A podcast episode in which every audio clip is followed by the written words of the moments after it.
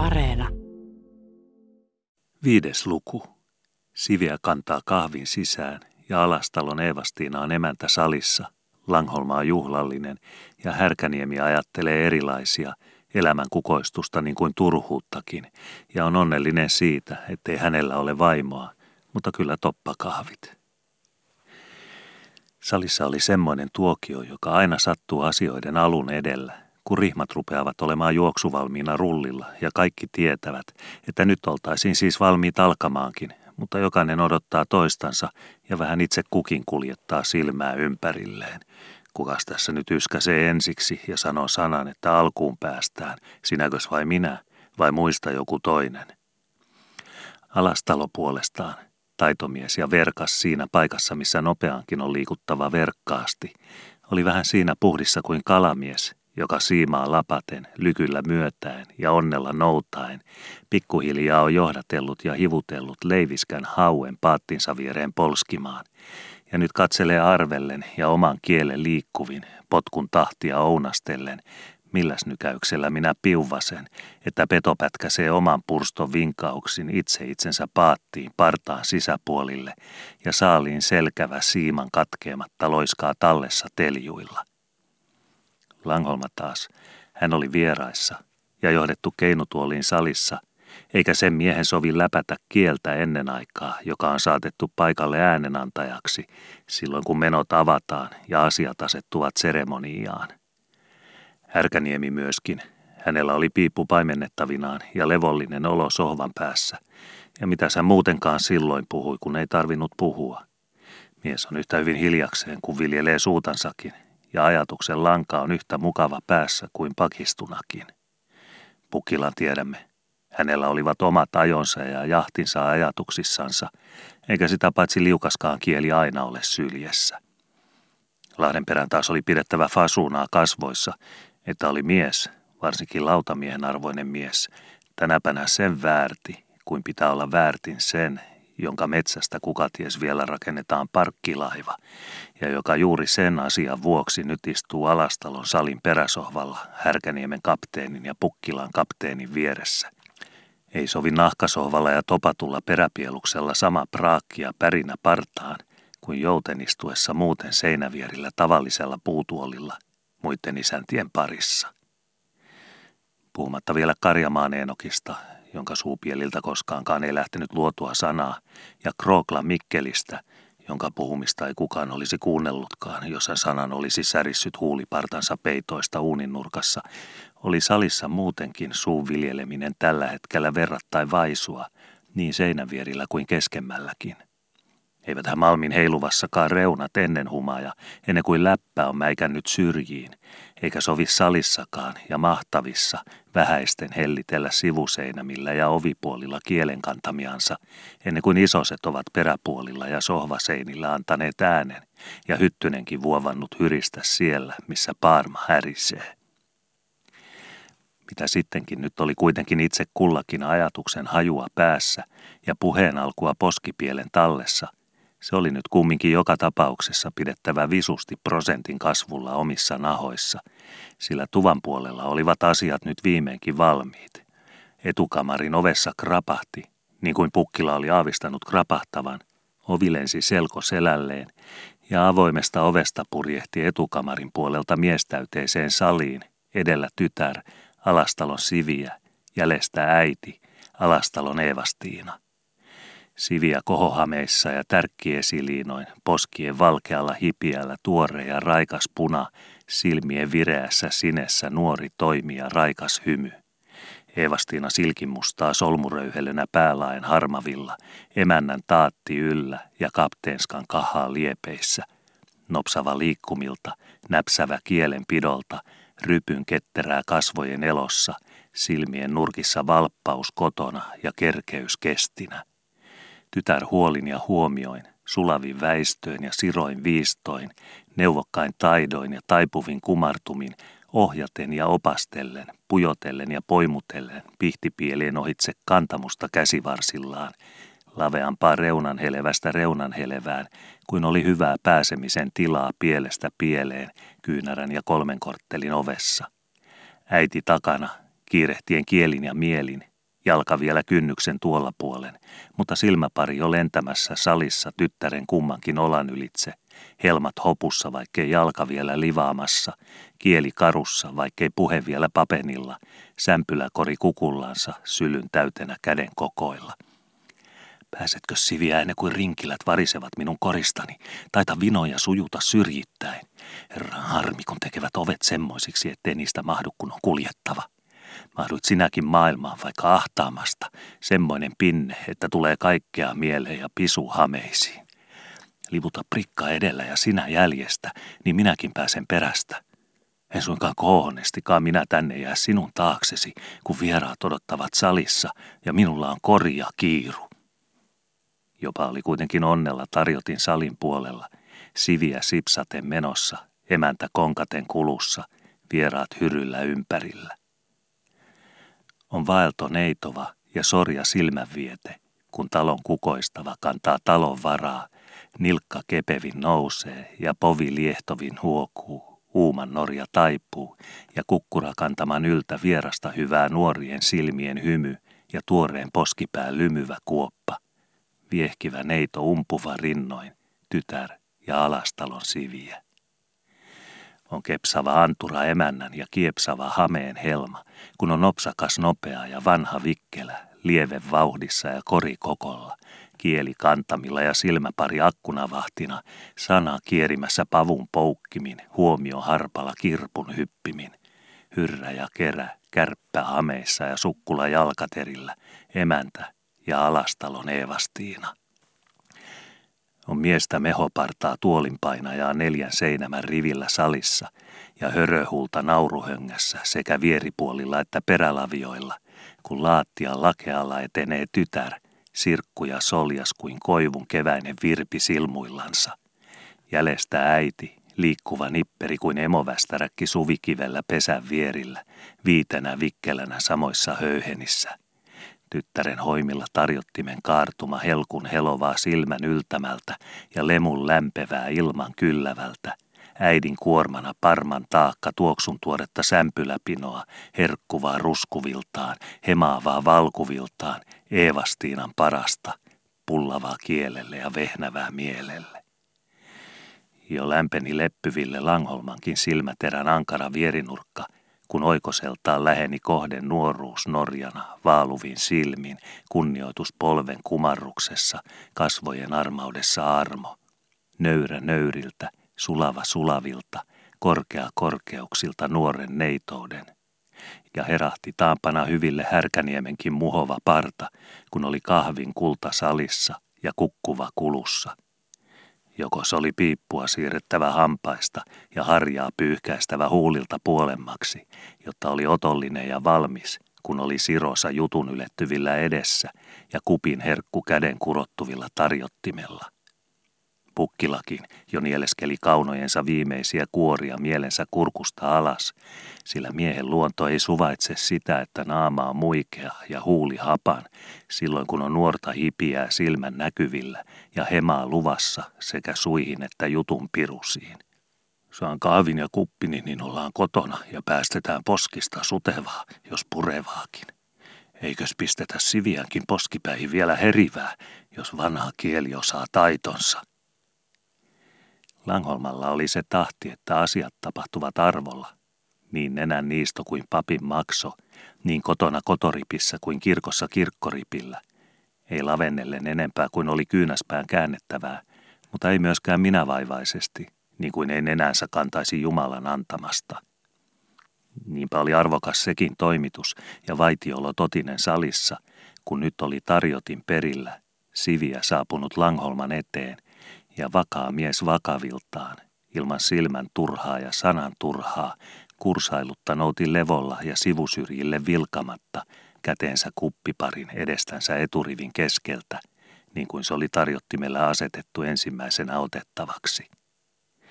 Ei virkattu sanaa vielä silloinkaan, kun siviä taivisti polvea ja holhoi taakkaansa matalammille, jotta oli kurottuvammilla – kunnioitetun vieraan saavutettavissa posliinin välkkyvän keskellä kolmen kuppirivin saarrossa kermaastian hohtava hopeakupu ja valkosiner kuhmukkaan sokerimaljan mahtavilla kukkuroilla.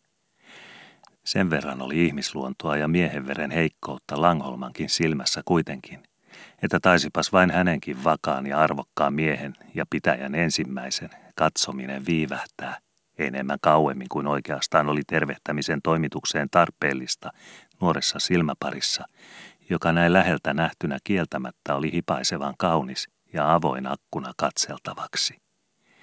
Niljahtaa vakavallakin astujalla joskus pienesti askel, kun oikein liukkaalla kävelee, vaikkei sitä muiden tarvitse huomata. Ja toden puhuen, niin kyllä Langholmakin nyt piti pienen välin, ennen kuin noukki ensimmäisen sokeripalasen jälkeen toisen kuppiinsa.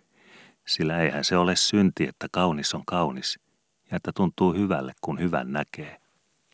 On sentään mukavaa, kun nuoruus herii nuoressa ja virvottaa kuheran luuloille vanhankin veret, ajatteli hän ja oli kiitollinen ajatuksellensa, vaikkei sitä sopinutkaan hyväksyä.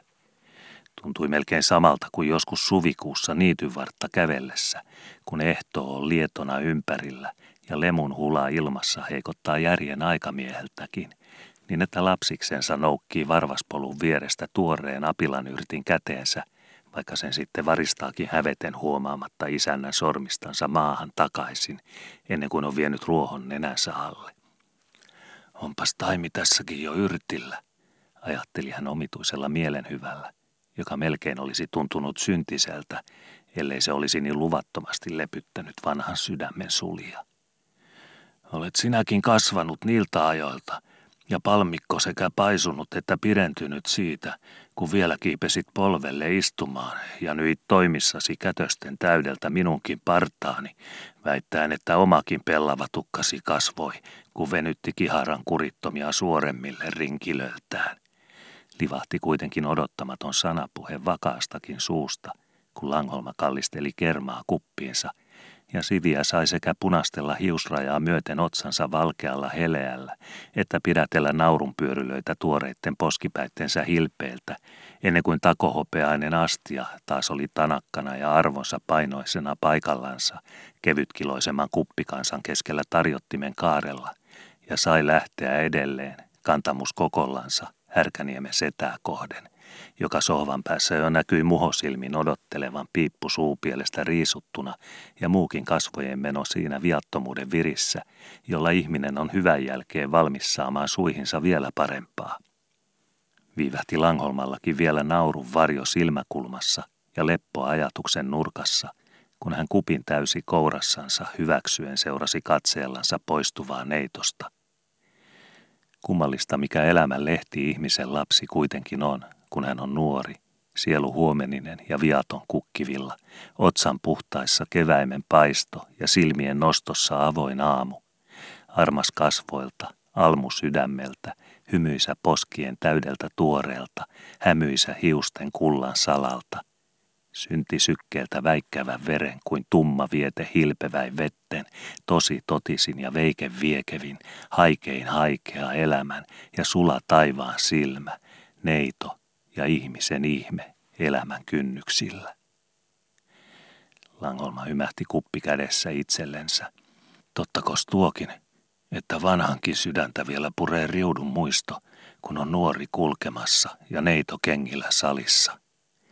Takaakosi ihminen ja minäkään otsakulmainsa sisäpuolta, mihin ajatuksen linnut kulloinkin pyrähtävät ja mitä kantavat nokassaan pesään. Minäkin Mies keinutuolilla ja otsalla vako, kuin olisi laki kulmillani ja tuomion fasama ohauksilla. Minullakin on mieli kimalaisena ja sykkärä kärsänä hunajan haulla, kun vain on mettä haisteltavana ja kukkasen maljaa torolla karvatukun kömpiä.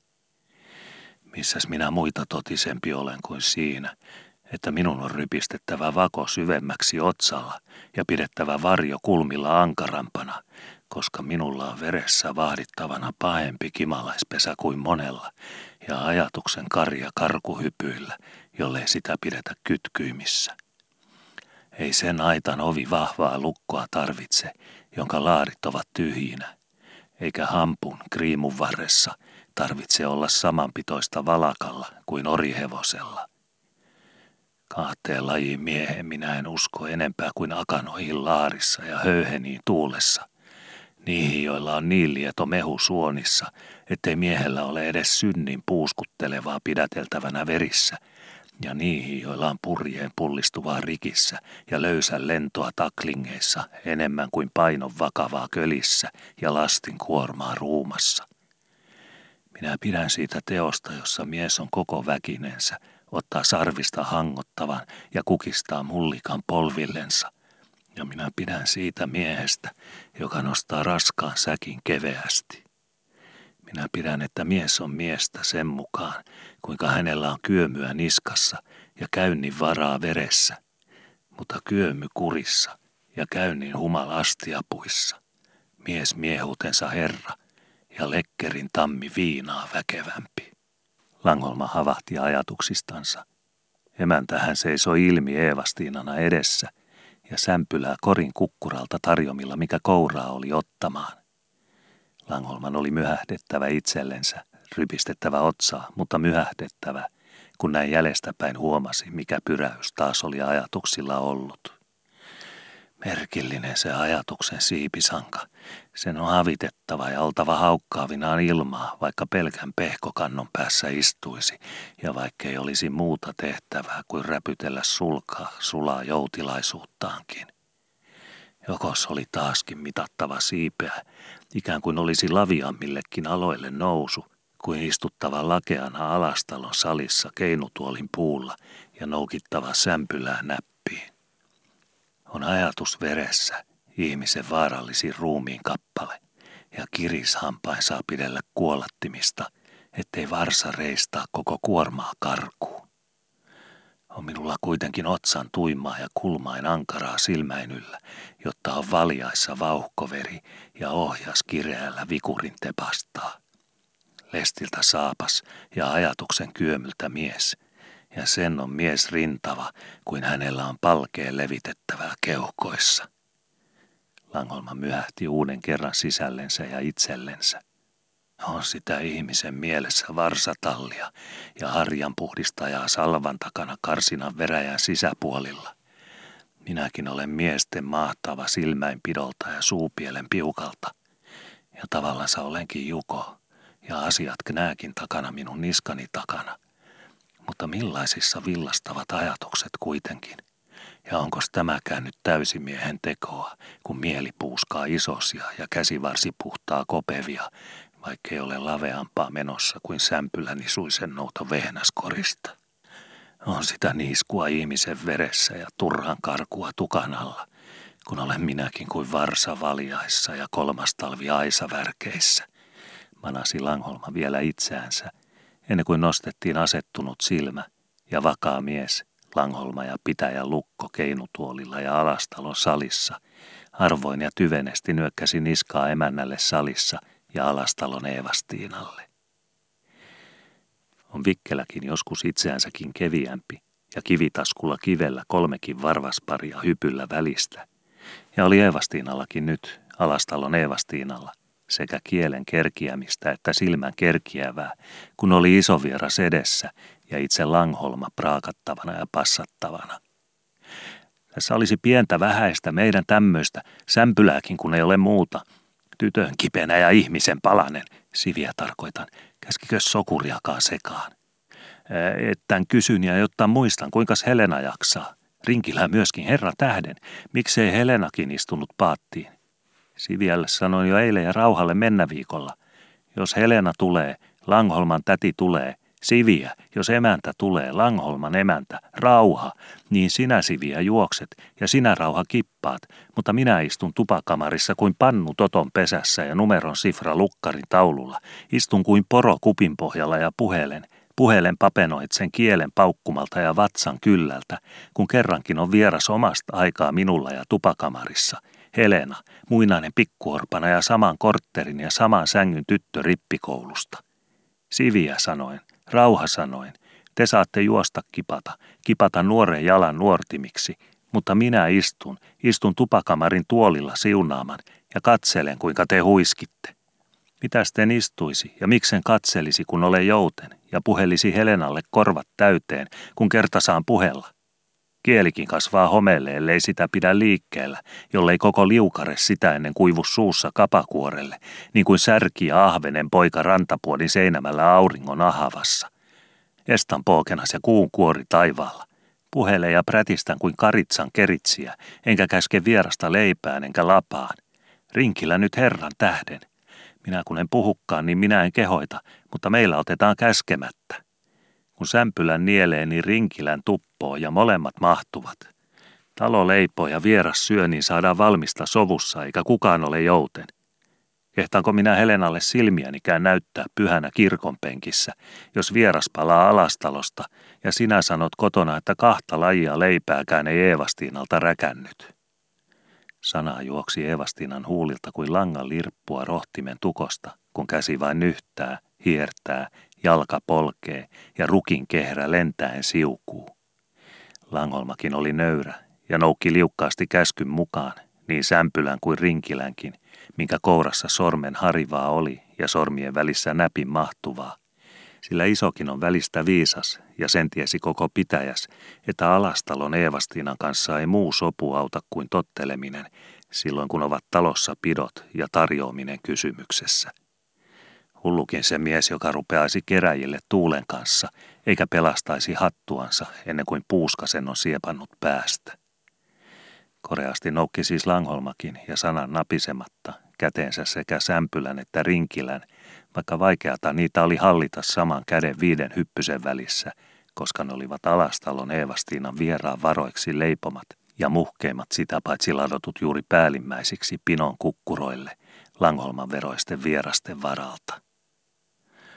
Sinulla on uuni vain entisessä lämpimässä ja vanha hypyttelyn taito sormissa, huomasi Langholmakin puhella leppoisia ja turhia, kun Vehnäsen haju lemahteli lauhkean hyviänsä nenään, ja muutenkin oli sopuisaa laskea joutilasta suusta, ennen kuin tarvitsi leukansa vakaviin. Sanost muuta, laukesi paikalla Eevastiinan kieli kantimiltaan, jotka muutenkaan eivät olleet piukalla. Sanost muuta ja kost Jumala sanomasta. Tottamar juoksen ja tottamar muuri on vari, kun on talo väärti ja vieras muistaa ja tuttavat pitäjältä salissa. Totta maa emäntä köykäinen ja minä varpailla, tupa lennossa ja taikina tanssissa, kun Herman hokee maanantaisti ja Matson tiistaisti, vieraita tulee. Vieraita tulee kohisee vielä keskiviikkona ja näppää joka nimeltä vuoroin eri sormenpäätä. Langholma tulee, Härkäniemi tulee, Pukkila tulee, Lahdenperä tulee, Krookla tulee, Eenokkikin tulee, koko pitäjäs tulee. Hurisee hännissä vielä tuorstaina. Kuulitko, että Langholmakin, Langholman Efram on luvannut tulla? Totta maar silloin emäntä on köykäinen ja varvas rapsaa, uuni hekottaa ja lapio liuhkaa. Vai ei sitten Helena kerjennyt kylään? Vaikka ymmärtää sen, kun on itse emäntä ja kerkiämistä enemmän kuin hameelien pelaa aikaa kiepata kunnialla puhtinsa säärissä. Viimeiset sanat oli Eevastina jo viskattava olan ylitse taakseen Langholmalle keinutuolilla, koska oli sämpyläkori ennätettävä muillekin vieraille ja juoksun hippaa jouduttava siviä jäljestä. Sovan päässä olikin Härkäniemi jo tunnollisesti noukkinut kupin kouransa Siviän tarjottimelta. Jokaista varten sinulla onkin kuppi muistettu prikallesi, niin kuin minuakin varten. Oli jutun porina jo kohta ollut valmiina Härkäniemen säveässä parrassa, kun vereä siviä lemahtavine taakkoinen oli saapunut sohvan päähän Härkäniemen eteen ja Härkäniemi kerjennyt luotsaamaan silmiänsä tarjottimen posliinimerellä. Eihän Kiiru ja Härkäniemi yleensäkään olleet saman päivän poikia papinkasteella, ja sitä paitsi hullun hoppuaan semmoinen olisi, jos silloin hätiköisi, kun talon korea on passaamassa ja kaunis pakinoitavana. Ja niinpä oli nytkin vienyt vissin ajan ja jutun jaaritustakin jatkettu, ennen kuin toimitus oli niin pitkällä kuin se nyt todella oli, ja Härkäniemellä kuppi kourassansa. Minkäs noista nyt otit, kun hekottaa riviä silmän kulkemalta katseltavana, ja jokaisen kupin poski käskee. Sinun varaltasihan minä tässä hilkun helkun, enkös hilkukkin, kuin synnin kimala nuoressa veressä. Ota minut, ettei pure surku sydäntäsi myöhemmin, kun et minua saanut kämmenellesi. Oli puheen kertaa jatkunut. niin että Siviällä oli jo sekä nauru että verenväri kerjennyt vaihtelemaan poskipäällä jonkin kerran, ennen kuin Härkäniemellä nyt siis viimeinkin oli omassa kädessänsä ja silmä voittanut itsensä ja haikealla eronnut muusta tarjottimen viettelyksestä. Kupin sentään voi ratkaista, minkä ottaa tarjottimelta, sillä ne ovat rivissä ja ottaa lähimmän. Mutta älä sinä usko, että elämän prikkatasi tarittavansa yhtä selvässä järjestyksessä kuin sinä kupit sinun prikaltasi.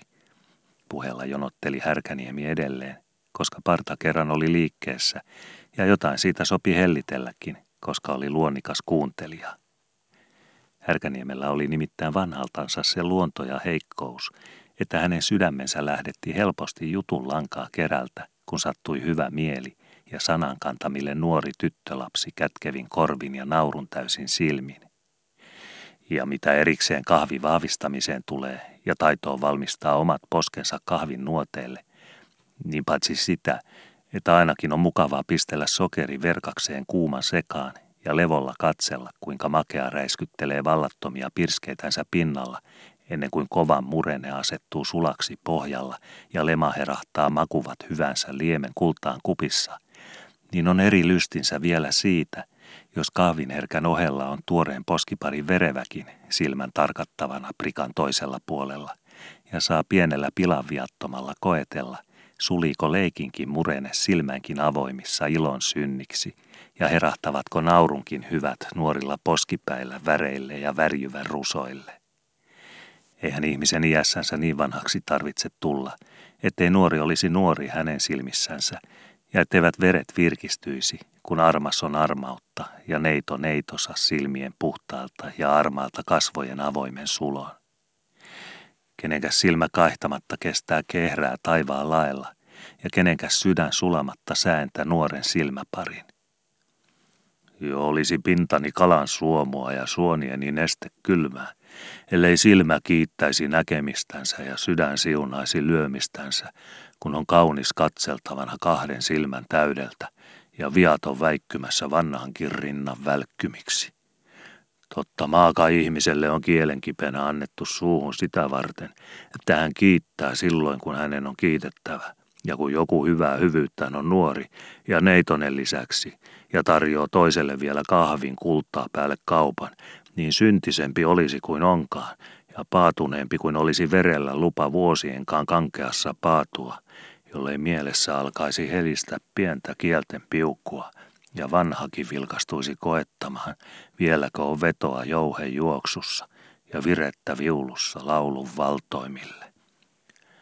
Lähtee vedelläkö sinä silmäsi peset, kun ne ovat niin kirkkaat, kysyi silmää räpäyttämättä mies, jonka kasvonnahkaan meren suola ja auringon pahde muutaman suvikymmenen kestäessä olivat purreet tarpeeksi paksun ahavan, jotta vähän minkin kaltainen sana sopi sakoamaan poskiin sen turvissa, ja jonka säpsähtävä neitonenkin kyllä hyvin saattoi päätellä härkäniemeksi, siitä tasavakaisesta levollisuudesta, jolla samanaikaisesti hyvän puolen tuopin kermaastia nostettiin paikaltaan tarjottimella ja käden turhia vaaperoimatta kallistettiin juoksemaan tyvenen paksua sisältöään siunaukseksi härkäniemen kuppiin. En minä tiedä sen makuisampaa väriä maailmassa kuin kerman kelta, kun se herkkuviltaa juoksee ja sopuhiljaa sekoittaa leppeä ruskonsa kahvin teräksiseen tummaan enkä sen hempeämpää kuin veren kaino lentävä hereä, kun se valtoiminaan karkelee nuorille poskipäille ja hämmentää hipiä vilvaat liehtonsa lämpimillä. Jatkui puheen kerta edelleen tasavakaisesta parrasta, sen seikan erehdyttämättä, että tyttölapsikin kuitenkin on ihminen elävältään, vaikka onkin koru ja imaran ihme katseltavaksi, ja että siis siviänkin kasvotarhat saattoivat avoimiltaan lentää kukkasille – kun oli seisottava kauniisti tarjottimen takana ja kuunneltava mokomia.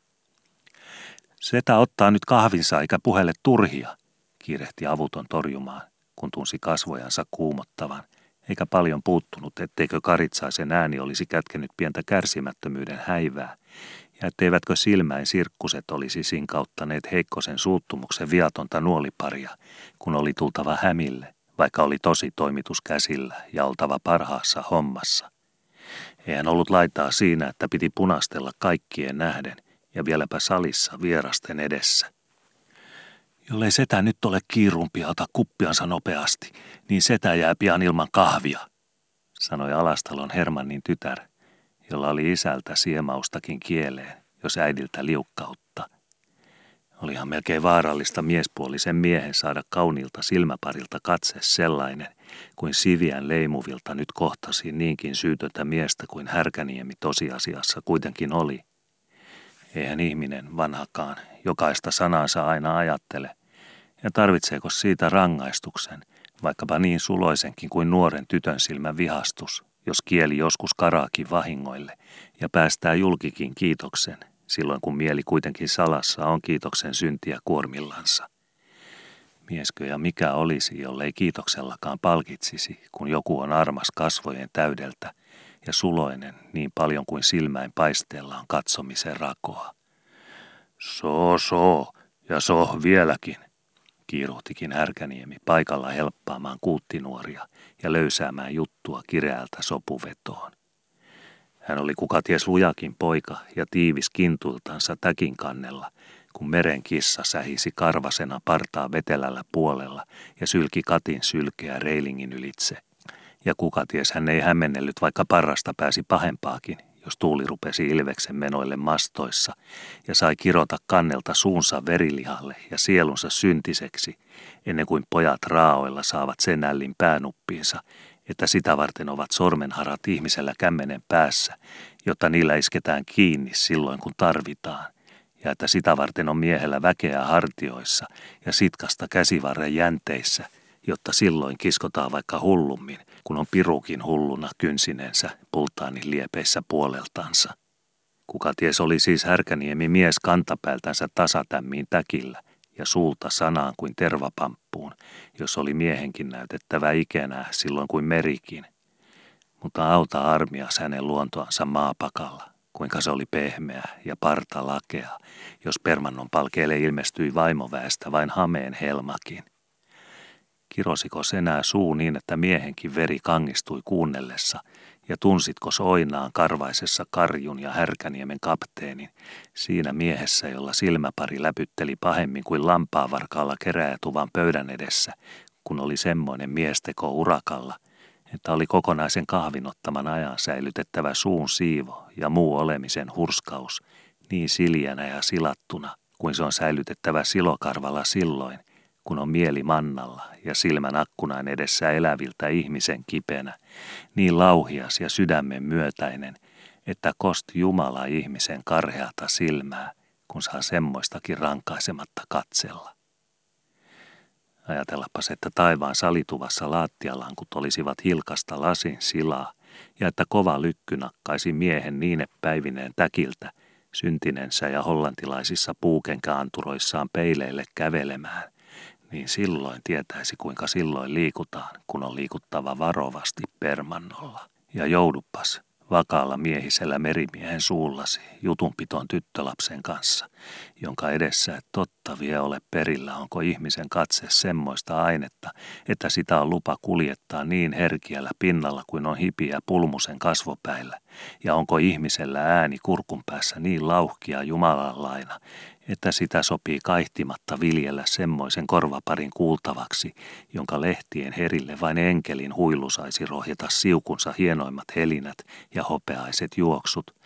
Jouduppas, niin silloin tiedät, kuinka ihminen häpeää itseänsä, ettei hän ole itseänsä helpiämpi sekä iholta että mielen munterilta, ja kuinka nöyräkin joskus lihassansa rupeaa napisemaan Jumalan tekoja vastaan ja härisee mielessänsä sitä, että hänelle on sattunut juuri hänen riitinkinsä kasvojen karhealta ja muulta miehen järeältä, kun samalla luomisen vaivalla ja työn hiellä kuitenkin olisi hyvässä lykyssä hänenkin osallensa saattanut luonnistua semmoinen naama, että tyttölapsi silmän vioittumatta saattaisi silläkin tuokion aikansa ja hyvän huviksensa katsomisellansa viivähtää, ja niin otollinen muu sydämen leppo, että neidon ihmekin sydänsylkysissään tuntisi miehen ihmiseksi, jonka huomiin arkakin voi uskoa itsensä, niin kuin linnun lieto liehumiltansa uskoo itsensä ilman keveltä keinumaoksallensa. Älä sinä otsaan hilvaa rypistele ja vihastele väikesilmin. Ruusu on ruusua lehväisä punalta ja silkki silkkisää säihkysä riteiltä. Et sinä neito sillä otsasi armautta kätke, että lentää veri rusonsa lämpimät palteelle paistavain kulmain, etkä sinä silmäisi sädettä sillä salaa, että herkät välkkyvät tähtiviksi ja sytytetyt säihkivät. Eihän Härkäniemen lakea puhe totisesti vaarallista ollut, varsinkaan kun sitä päästeli niinkin lauhava parta kuin se, mikä levitti liehuviansa Härkäniemen laveilla rintapielillä. Mutta auta armias kuitenkin, mikä ruiskaus punaista lensi helakoimaan poskipäitten vereelle tarhoille tyttöihmisen kasvopuolilla – ja mahtuiko yhteen silmäkkään neitolapsenkaan akkunapariin semmoinen kimppu nuolelleimuvaa ja muuta tuleva samaa kuin se säihkyvä, joka nyt ryöpyn pyrynä sinkoili Härkäniemen suhteellisesti lujatekoisen pääknupin ympärillä niin valtoimiltaan, ikään kuin olisi koko taivas ampunut yhdessä krossissa kaikki tähtensä yhden ainoan syntisparan niskavilloihin. Jollei setä nyt ota kuppiansa ja nopeasti, niin minä pistän prikan permannolle ja saa noukkia omansa sieltä se, joka ulottuu. Vahvisti silmäin leimua kaunisten huulienkin julma uhkaus ja näki flikasta ja nenän kalpeasta, että oli tosi kysymyksessä ja leikki kaukana. Älä nyt hiivatissakaan minulle suutu, äkkäsi härkäniemikin pelästyä ja kääntää puheenkelkkaa sopusuuntaan. Syttyy vielä rohdin tukassasi ilmivalkeaa, jos lieskaa noin päästä totsallesi irroillensa, varoitti hän ensihätään isällisesti, silmät hajallansa tyttötuikun hiusrajassa, mutta ajatteli samassa, merkillistä. Isänsä tytär kuitenkin tukan martoa myöten vaikka toinen kasvoiltansa kuin himmeliin hilke joulutuvan laella, heijumassa ja keijumassa niin, että silpiänsä kaihtaa, kun luulee taivaan helyjen ripsillensä karisevan. Ja toinen poskiensa pingalta kuin liika tunkolleen sullottu lompakon nahkakylki, niin että pelkästä näkemisen pitelemisestäkin vanhurskaankin kämmentä alkaa kutittaa mammona halu ja syhy.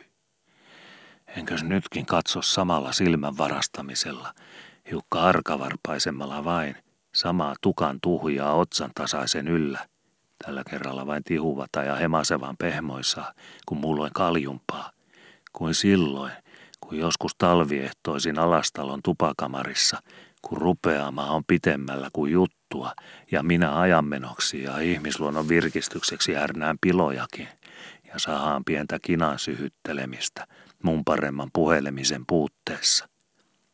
Silloinkin katselen, mutta sillä kerralla Hermannin omaa otsan kuparia ja vahtaa sillä silmänurkallani, jota säilytän viattomana. Vieläkö saa parantaa puheen suolaa jutussa?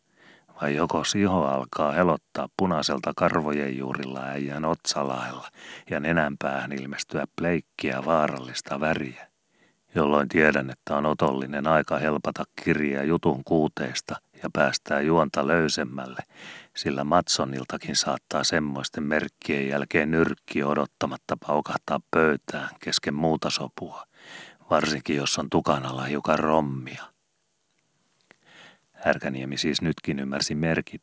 Ajatteli vain sitä kummallista, että alastalolla, niin isällä kuin tyttärellä, piti vihastumisen signaloida punaista väriä tukajuurille ja kalpeata nenänpään pavussa, niin kuin nyt Siviällä kun hänellä itsellään samassa manööverissä aina hissataan nenän naurispiikkiin punainen lyhty ja otsan rosoisille taklingeille kalpenevat värit. Vaikka sillä laillahan on laita merilläkin, selvitti Härkäniemi ennen enempää jatkamista tämänkin ajatuksen pähkinän, että rikissäkin on menijällä vihreä lyhty oikealla ja punainen vasemmalla, kun vihreä tulijan rikissä vilkkuu silmää vasemmalta ja punainen päinvastaiselta – ja siitä tietää pimeässäkin kiepauttaa ruorin rattia sen verran, ettei vihreätä päin kolise, vaan selvittää punaisen kauniisti punaisen poskitse ja pääsee krapisematta ohitse vetelältä puolelta. Kun minä siis alastalonkin kanssa jutun sträkkiä määrätessä pidän silmäni sen verran vahdissa oman nenäni sipulilla ja alastalon otsakupuralla, että näen, koska alkaa punaista pilkutella jommalla kummalla tai molemmilla, Tietääkseni siitä, koska on aika painaa jutun kurssi tihuvilta väljemmille, jotteivät kyljet rahise. Kun minä siis alastalonkin kanssa, vaikka hän onkin vanha ja synnin piellä tervattu miehen kroppa ja muutenkin kolhittu astia, niin kuin minä itsekin, liikun näin taiten ja pidän silmäni signaalin väreille hellänä, niin kuinka minä silloin hanskaisi pehmiällä tavalla siviätäkin ja kevittäisi sekä puhettani että ruumistani liikkumaan varovasti varpaisillansa semmoisen haurasen ohitse manövereeratessa, joka on tyttöastia, ja vielä koko pinnaltaan nuoruuden heliässä kajoamattomassa maalissa. Härkäniemen tuntoa leikkasi tosiasiassa hyväkin surku tyttöraiskan puolesta, kun hänen löysän suunsa joutilasten puheitten vuoksi piti viattoman otsaihon suuttua punaiseksi aivan silmien nähden. Jos minä Alastalon kanssa pärjään, kun me molemmat pidämme puoleltamme signaaleja silmällä ja pysymme sovussa, vaikka olemmekin naapureita, niin tyttölapsen kanssa, joka ei ole oppinut merisääntöjä ja trafiikkia, on helisemässä, sillä semmoinen ei vääjää taholtansa ollenkaan. Ja kuinka silloin käy, jos jalan pieni nyt polkasee laattiaan ja silmäin kirkkaat leiskasevat minun samaa tappuraa, joka jo viho otsan punavilla. Joutuu sitä ihminen joskus syyttömänäkin syntiseksi. Olenko minä oikeastaan muuta sanonut kuin sen, mikä on tosi, että tyttö on herää miehen silmään ja siviä eri toteen. 50 vuotta täyttäneen poikamiehenkin silmät ovat joskus hurskaat – ja vasiten hurskaat ovat ne varsinkin, jos niiden pitää yrittää viatonta fasunaa naisihmisen edessä ja läpyttää silmityksi vihastuneeseen silmäpariin, joka samalla on auttamattomasti kaunis ja sydäniholle käypä. Niillä ei silloin ole praktiikkaa pitää puoliansa. Lapen laupias mies oli siis härkäniemikin nyt, ison partansa jokaista jouhta myöten, kun hän kivisti kestävän näköisiksi niitä, jotka eivät olleet kestäviä – ja niillä silmillään, jotka meklarien kanssa puhellessa muuttuivat tikuiksi tarpeen tullessa, ja jotka Pohjanmeren sylkiessä äkää toivon ylälaidan takana kovenivat sen näköisiksi, että mereltäkin kysyttiin sisua ja ajan valikoimista, ennen kuin se lupaa kysymättä lähetti pirauksensa puulaamaan reilinkien sisäpuolustaakin.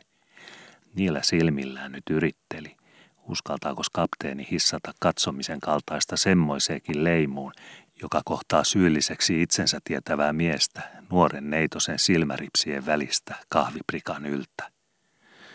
Olen minä piukoissa paikoissa ollut, mutta en pahemmassa kuin tässä, sadatteli Härkäniemi itseänsä ja kovaa onneansa, ennen kuin vihdoinkin sai laukaistuksi leuoistansa semmoista, jota hän piti anteeksi pyyntönä. Paskojani minä puhelen, älä semmoisia kuuntele, sanoi hän ja kerta alkuun lonsottuaan lepytteli Härkäniemi tietysti juurtajaksaisesti. Viitsihän mies leua vaivoille joutilaamissakin asioissa, vaikkapa jahnaamaan siitä, onko rommi märjempää kuin konjakki, tai onko kurjella pitkä kurkku sitä varten, että se näkisi yli aidan, vai sitä varten, että se ulottuisi kurkistamaan, ovatko sillä todella varpaat tallella omien koipipiippujensa päissä. Kuinkasta siis ei viljelisi sitä, joka ihmiselle on kieleksi annettu, silloin kun on kyynärän päässä parrasta pään siroa kallistelemassa tytön kuva herein korvin ja saa koetella, onko suun siivossa semmoistakin, joka sopii niin hienoisten lumpeiden kuultavaksi. Ihmisen sielulla on karhea nahkansa, mutta sillä ovat myöskin pehmiät pintapaikkansa ihossa, ja niinpä siis Härkäniemikin nyt, kun siihen oli näin otollinen tilaisuus edes kahvinoukkimaajan, oli hyvällä mielellä vatsan täydeltä ja antoi suun pajata, minkä toisella oli korvanihoa kuulemaan. Kohmettunut maakin sulaa keväällä, kun auringon terä sitä lämmittää ja lykkää pirauttaa lystiksensä ruohon tyngän, jopa pienen kukkasen piikinkin turpeen juurelle piipottamaan. Enkäs minäkään vanha mies mahda rosoiselle sydämelleni, jos se sylkäyttää suuhuni joutavaan sanan, vähän vehavammankin kuin mitä oikeastaan sopisi, ja on laillensa minun ikäiseni huulilla rypälöimään, kun on semmoistakin sentää vielä maailmassa välkkymässä kuin sinun silmäsi ja nuoruutta paistamassa kasvolta niin paljolta, että sydän alkaa tuntea olonsa ahtaaksi rintakehässä, joka paisuvanakin kuitenkin on vain pieni karsina. Älä sinä sorjan olki minun puheistani enempää välitä, kuin välittää Leivo livertelyn työssään siitä, mitkä ilmankulmat helskivät, kun helskii vain kaikille äärille kurkun valtoin tiuku. Tai kuin välittää sulaan kehrä keväisiltä korkealtansa kultaansa tuhlaten siitä, juoko sen lämmintä armoa karren karu kallion kupeella, vai nurmivan niityn lainiva keto runsain rinnoin. Ei kuluta hipiä hiventä rusolta poskipää hohteen, ihailu katsova silmän. Eikä riistettä ryöstä välkyltä silmien säteilyn kiitoksen sula kiittävässä mielessä. Ei nuoren neidon auta arastella, vaikka varastaa ilon armo hänestä vanhaankin silmään ja vanhankin sydämen virkistykseksi. Ole sinä vain iloinen, kun minunkin kaltaiseni lämmität. Ei aurinkokaan siitä sen köyhemmäksi tule, että se laeltansa säteilee kaikelle maailmalle, niin neitosten nenänyppylöille kuin setästen tohveleillekin. Tiedät sinä härkäniemen sedän ja minä siviän. Ei nenä raapase, vaikka se pärisee, eikä kedonkielo pure, vaikka sillä on terä. Minä olen karvane jutulta ja karhea takulta, mutta mikäs vaara karvoista, jollei karvojen alla ole hammas härisemässä. Sinä olet kirpikieleltä ja sinko silmän iskulta, mutta mitäs kirpimisistä, kun olet mansikka kuitenkin kaunanalta ja mehomarja maulta? Sovitaan pois. En minä lepy itselleni elämäni päivinä, jos minä olen vihoittanut vaikka pienimmän ripsikarvan sinun hienossa silmälaudassasi. Ja sinä, raskitsetko sinä todella ja silmän sirulla vihastella ripsien mahtumalta vanhalle härkäniemen sedälle – ilman että omaa sydäntäsi pistelevät katumisen neulat jo minuutin päästä ja pään kääntämältä. Ei sinulla sydäntä ole minulle suuttua, vanhalle härkäniemen sedälle, vaikka silmissäsi onkin raon avointa räiskymään vaikkapa kynttilät sytyksiin. Siviä tätä hysteli kurillisesti huolestunut silmäpari. Uskallankos minä näin hyppysineni kaavinikaan ottaa, kun noin on kipinää prikan yllä. Siviä ei totisesti ymmärtänyt, pitikö hänen olla harmissaan vai nauraa. Setä ottaa kahvinsa nyt eikä puhelle turhia enempää. Kun setä on niin vanha, niin olkoon sovittu. Mutta setä muistaakin, että setäkin tarvitsee toruja, kun setä puhuu loruja.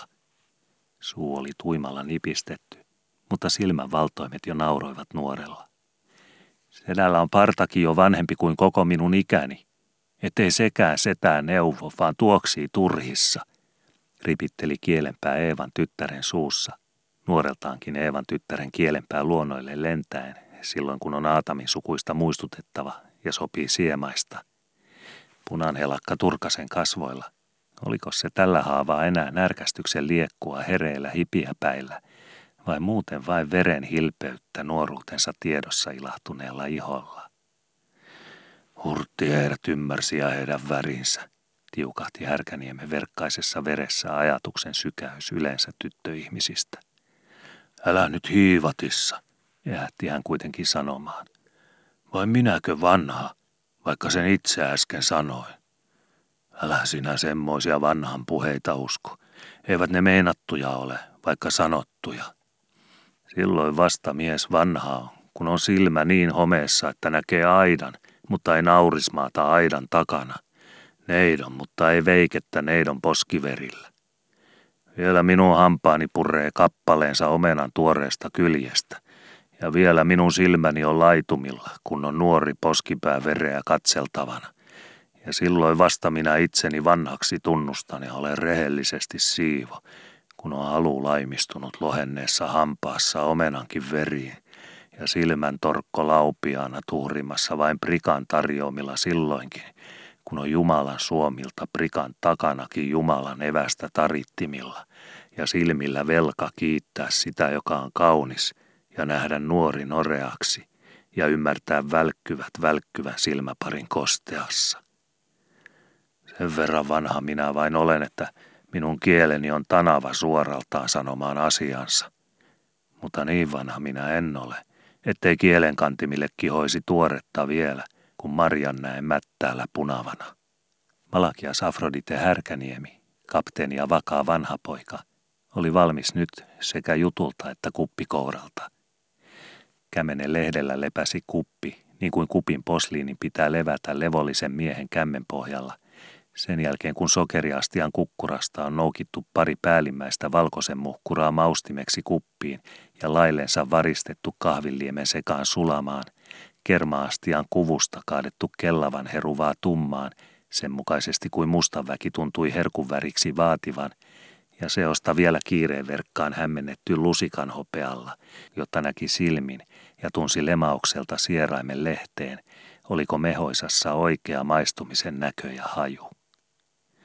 Ja juttu myöskin oli vedetty juuri siihen solmuun, johon miehen on aina vedettävä juttunsa niin meri- kuin maa-asioissa, jotta tietää koska lopettaa ja saa sulkea suunsa levollisesti. Olkoon, että puhe on hamunut tavaraakin lenkin mutkaa ja lapannut nyöririhmaa väljänkin juoksemilta. Härkäniemi oli tyytyväinen sekä kahvikuppiinsa, joka nyt oli otettu ja lemusi omana ja suun hyville varattuna kämmenellä, että puheisiinsa, jotka nyt olivat puhutut ja sulivat sokerina suloisen tyttömielen pohjalla, joka Jumalankin käsistä oli ajateltu makeammakuiseksi. Mitäs väärtiä on ihmisellä ja miehenveroisella muutakaan maailmassa ja elämässä, jollei sen verran ole nenää järjessä ja sydäntä muussa ruumiissa, että asettaa asioita myötäkarvaan ja sanansa itse kunkin hyviksi ja mielensuliksi silloin, kun sen voi ilmaiseksi ja muitta vaivoitta tehdä, virkistää itseänsä hyvällä kahvinhajulla ja lähimmäistänsä, varsinkin naislähimmäistä, joka on heikompi, hyvällä sopusanalla, joka kuitenkin, olkoonkin vain pelkkä joutilaan suulykkäämä jutun lastu, sittenkin on toisen korvalle hivellä kuulla, eikä maksa omalle suulle mitään.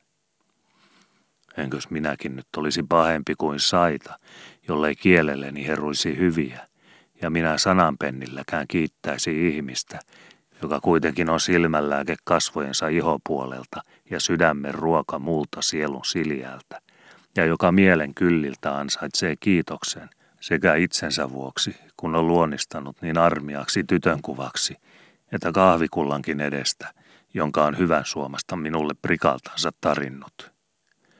Kiitänhän minä mielenhyväni palkaksi ja sydänmukavani lainan maksoksi piipunpesän kipsivahaakin, vaikka se on pelkkä mööpeli ja hengetön kalu kourassa, kun se tuttavuuteni suomasta pohottaa ja lämmittelee omaisesti, pivoni sisäpuolustaa ja hekottaa minussa muunkin hyville kuin pitelevän kämmenen ja imakiitollisen suun.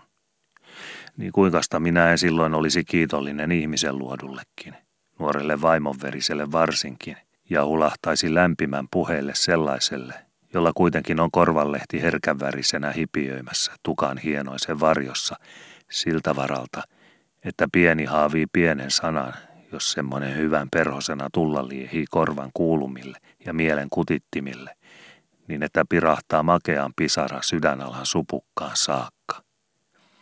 Ei ole synti eikä mikään puhella mieluisia ihmiselle, joka itse on ihkaa elävältä niin mieluisa, että Jumalan vika ja syy on, kun semmoista miehelle näytetään. Kun joku on kasvolta sielun myötäinen silmän katseltavaksi, niin sulavilta kuin kahviheru on maun mielen myötäinen kielenpää maisteltavaksi, niin antura nahasta leikattu palanen ajaisi saman asian ihmisen suussa kuin aatamilta peritty kieli, ellei tämä kieli pääsisi liikkeelle ja palvelisi silloinkin, kun on kiitoksen sana sanottava vielä paremmastakin kuin kahvikullasta kupissa. Säällinen ihminen tietää kiittää ihmismäisesti silloin, kun hänen edessään on taritin kahvikuppineen ja hän noikkaa niskaa. Kuinkasta saisi hän siis silloin olla pökkelömpi, kun on Jumalan tarittimilta hänen edessään ihmisen elävä taimi, niin mieluva silmän sulaan, että vanhankin rintakopan komerossa sydän hyrää hyvää mieltänsä. Vähän silmä katsomaansa kuluta, vaikka se ilahtuukin, eikä tähti ylhäisiltänsä siitä sen köyhempänä säteille, vaikka mataloilta on sykettä rikkaampi siihen kantava loiton katse. Velka on maksettava ja virsi veisattava, eikä minäkään muuta kuin kiitän, kun on kiitoksen velassa suu, ja päästä nuoteelle parran, kun vetää virsille mieli. Sinä olet luomalta sorja ja silmäisi suomalta sydämen lääke. Älä sitä ihmettele, ei se mikään vika ole. Se on luonnolta sinulla. katsoi Härkäniemi tarpeelliseksi virkahtaa ääneenkin vielä ja neuvoa lohdutella tyttöraiskaa, joka korvalehdet heloittavina hiusruskea varjossa kuin hiilusta, jo vihdoinkin sai siirtää tarjottimensa Härkäniemen edestä ja laattia polttaa jalkojen alla kiireen vilkkaa joutua maton saralla muuallekin.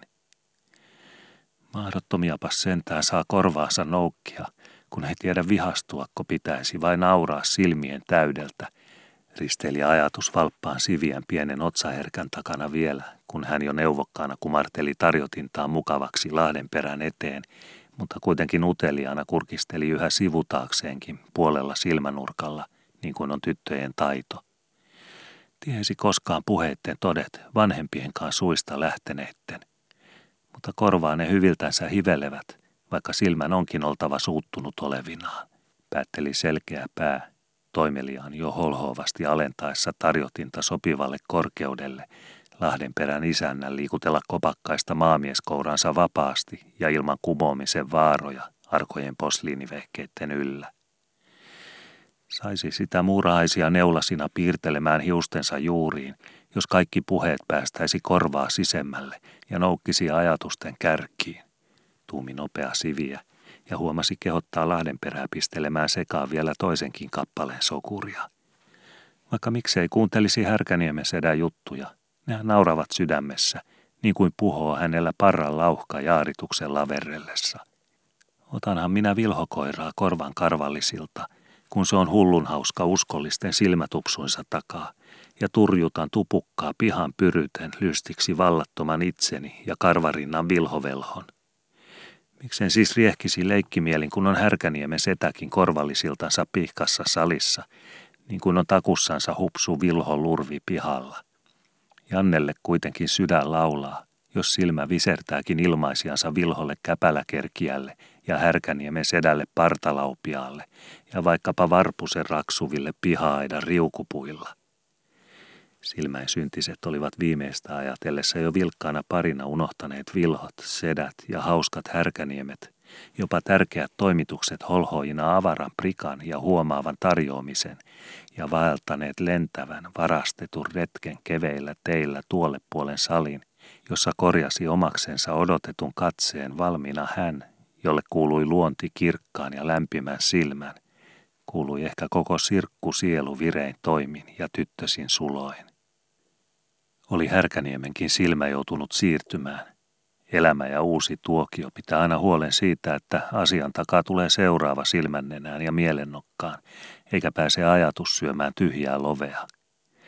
Evastiina oli nyt sämpyläkoreineen edessä, ja kun on omassa koparassa kuppi, jossa on makeat seassa ja sokeri sulamassa kahvin höyryvän pohjalla, niin silloin ei ajatuksen oikeastaan tarvitsisi tehdä kuin kanan hyppäyksen, ymmärtääkseen, että sämpyläkori on edessä sitä varten, että nyt on sämpylän noukkimisen vuoro.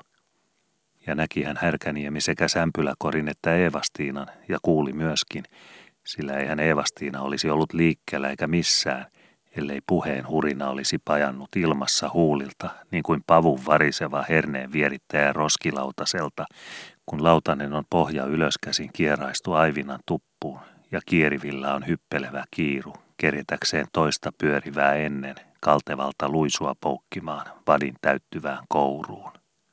Ja sinäkin, Malakias, otitkos vain tarpeeksi sokeria sekaan, kaksi palasta kumminkin, kun on sämpylääkin? Huudankos flikan takaisin, että noukit lisää? Eivät nuoret huomaa, vaan vanhan täytyy aina olla varpaisillaan ajatuksinensakin. Silmätkin vinti väntin, kun kaikki pitää kerjetä huomaamaan.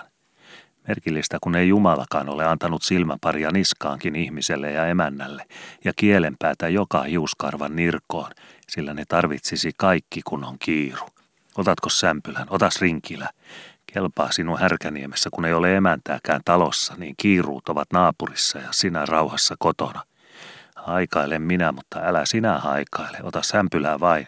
Ei mies väellä ole ratasvärkkiä ja rukkia päässä, eikä kiiruuta ja huolimista mistään. Niillä on partaa vain poskien ulkopuolella, ja parran pehmiät, kyllä ne pöyhii sileiksi tai karvaisiksi kuinka tahtoo, pistää vaikka mihin fasuunaan, pukin tai tallukan. Mutta kieli, kielen lippa suussa, Se on karkupalanen, se on kärppä, se on syöstävä, se on kiiliäinen hammasrivin sisäpuolella. Kaitse semmoista samassa karsinassa järkesi ja sylkesi kanssa, niin kaikki kolme ovat lennossa ja hameelliepesi lisäksi. Kelpaa sinun, joka olet härkäniemi ja mies ja malakias, mutta minä olen emäntä ja Eevastiina ja Alastalon kapteenska, ja hyrränkin täytyy vain hyrrätä, mutta minun pitäisi vielä pyöriäkin, ja pyöriä paitsi varpaitten kymmeneltä, niin myöskin kielen yhdenneltä toista päältä. Sanoin jo, ota sämpylää. Sanoin jo, ota rinkilää. Ota kukonvarvastakin kolmanneksi. Sakara leivässä on sakaran lisä ymmärrykseen, sanoi isänikin aina. Härkäniemen yllä ropisi sanakuuro kuin sade suvitaivaan kaatamalla levitetyn heinälappoon niskaan, juuri kun korjuuniityllä pouta on päässyt hellittävimmin pahtamasta korsiin. Niin heinä kuin ihminenkin on totisesti joinakin hetkinä hiukka ja aika laillakin epävalmis joutumaan kuiviltaan räystään alle. Huuhkajan hyppäkin läpyttelee silmätupsujaan elonmerkiksi, kun auringon varas kurikseen on tunkenut kuusen pehkoon ja oksien lomitse iltikseen hypellen pitelee kyykkiä silmäin kaihiin, onkos niissäkin rakoa, jota huikasee ja lämmittää. Ja vanhakin ja kapteenismieskin hiemasen herkistyy känsäisen mielennahkansa alla, kun on neidon hema niin lähellä liepimässä, että tupakan karvalle kielellekin juoksee meden mehu, ja niin herpivä silmäruoka katsottavana, että sydämen pohjaa herasee, ja mies saattaisi hetkeksi hairahtua – ja uskoa vielä piipun luupalaa hivelämpääkin olevan elämässä huulen iholle painettavaksi. Härkäniemikin oli siis aika lailla hempeä ja sydänalusiltaan pehmeäksi pidelty mies, kun hän vielä viivytteli silmää loitonneessa siviässä ja sydämensä kiitollisuudella ajatteli, mikä armo se kuitenkin on, että Jumala aina kasvattaa uutta tyttöruohoa maailmaan, niin että samaa nuorta ja tuoretta on silmän katseltavana, vaikka sammal harmaantuukin omalla päälailla ja korvallisilla, ja silmäkarvat pensastuvat puskiksi. Mikä koru ja sielun päästö siviäkin tuossa, kun keikkii ja väikkyy ilmi ihmeenä silmien edessä, niin kuin olisi tähden tullut taivaan lailla surku sydämme meitä muita täällä alhaalla, ja entä nyt korkeuksistansa – pukenut yllensä tyttösen silmäsäteet ja hankkinut itsensä tyttölapsen korkoihin, astellakseen keskellämme alastalon salin laattialla kahviprikka käsivarsilla ihmisen elävänä. Kuinkas kerkesi nytkin hänen katseensa laadenperän edestä nopeana kuin pääskyn viiltosiipi lento halki salin. Minne sillä oli matka, kuin linnun sirkku lumen pehmeälle talven metsässä, kuin säteen lämmin marjan poskelle suven mättäällä. Seinällekö meriakkunain väli, jossa on taulu, nuorukainen neitonsa polveen nojaten. Ehkä seinälle, kukas tyttösten silmänkulut vartioi. Miksei siihen katsoisi? Katson minä vanhempikin. Katselen useinkin, kun satun saliin. Ja täältä peräsohvalta on mukavaa juturraossa ja haikunvetojen välillä kuljetella silmää seinilläkin. Alastalolla on oma fasunansa, miehen fasunansa. Fasuna nenässä, mutta fasunaa muussakin, mikä miehellä on näkyvää puolta. Nenä on iso, se on mööpeli ja pärisee jumalattomasti, kun mies puhdistaa sitä tavalla.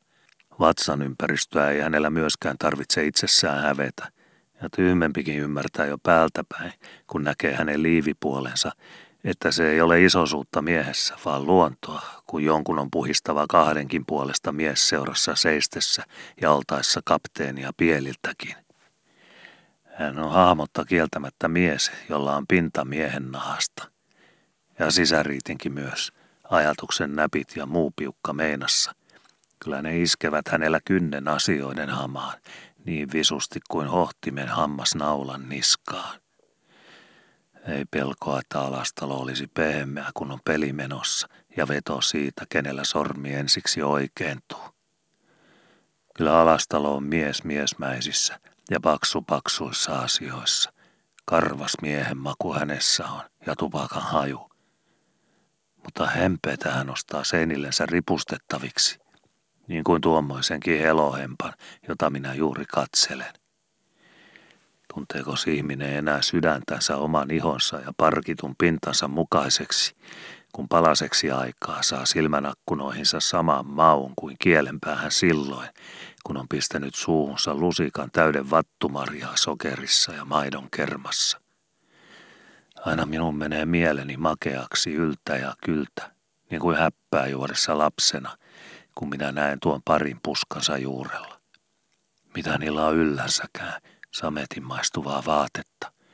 Ja osaakos tosissa ja maan päällä ihmisen ripsipari lähettää raoistansa semmoisen kimpun kullan ja minkä muun hyvänmakuista tahansa maailmassa, kuin flikka tuhlaa silmistänsä turhia sille, joka ei kuitenkaan ole muuta kuin herras poika poskinensa hänen polvensa nojalla.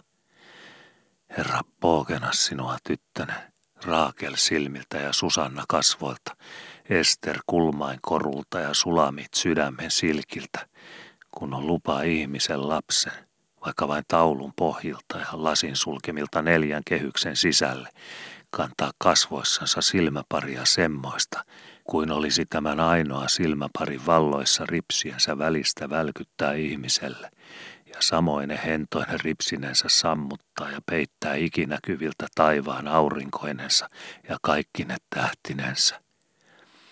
Kasvot kuin selvä hunaja ja silmään saframi kuin sulavat sokerin palaset totiveden pohjalla.